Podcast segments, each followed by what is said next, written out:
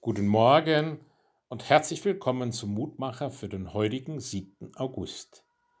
Es steht in Sacharja 1, Vers 17, der Herr wird Zion wieder trösten. Zion, das war Jerusalem. Was hat Jerusalem und Zion heute Morgen mit uns zu tun? Nun, wenn wir die Geschichte aus dem Alten Testament nachlesen, dann stoßen wir in die Zeit vor, wo das Volk Israel zu großen Teilen nach Babylon in Exil gebracht worden war. Jerusalem lag in Trümmern. Die ersten kamen nun aus der Gefangenschaft, aus dem Exil zurück, wagten ängstlich und zögernd den Neuanfang, bauten wieder eine neue Mauer um ihre Stadt herum, legten einen Grundstein für einen neuen Tempel, das Haus ihres Gottes. Dennoch schien vieles trostlos und hoffnungslos. Und mitten hinein hören sie dann das Wort des Propheten Sacharja, der Herr wird Zion wieder trösten.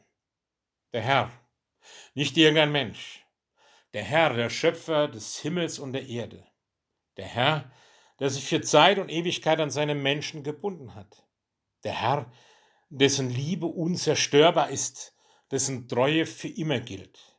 Wenn der tröstet, dann ist Trost da, dann gibt es auch wieder Hoffnung. Vielleicht fühlen wir uns manchmal auch so zerschlagen, zerrissen, voller Sorgen, haben keine Zukunftsperspektive, ängstigen uns vor unbekannten Krankheiten, vor der wirtschaftlichen Entwicklung. Gibt es noch Hoffnung?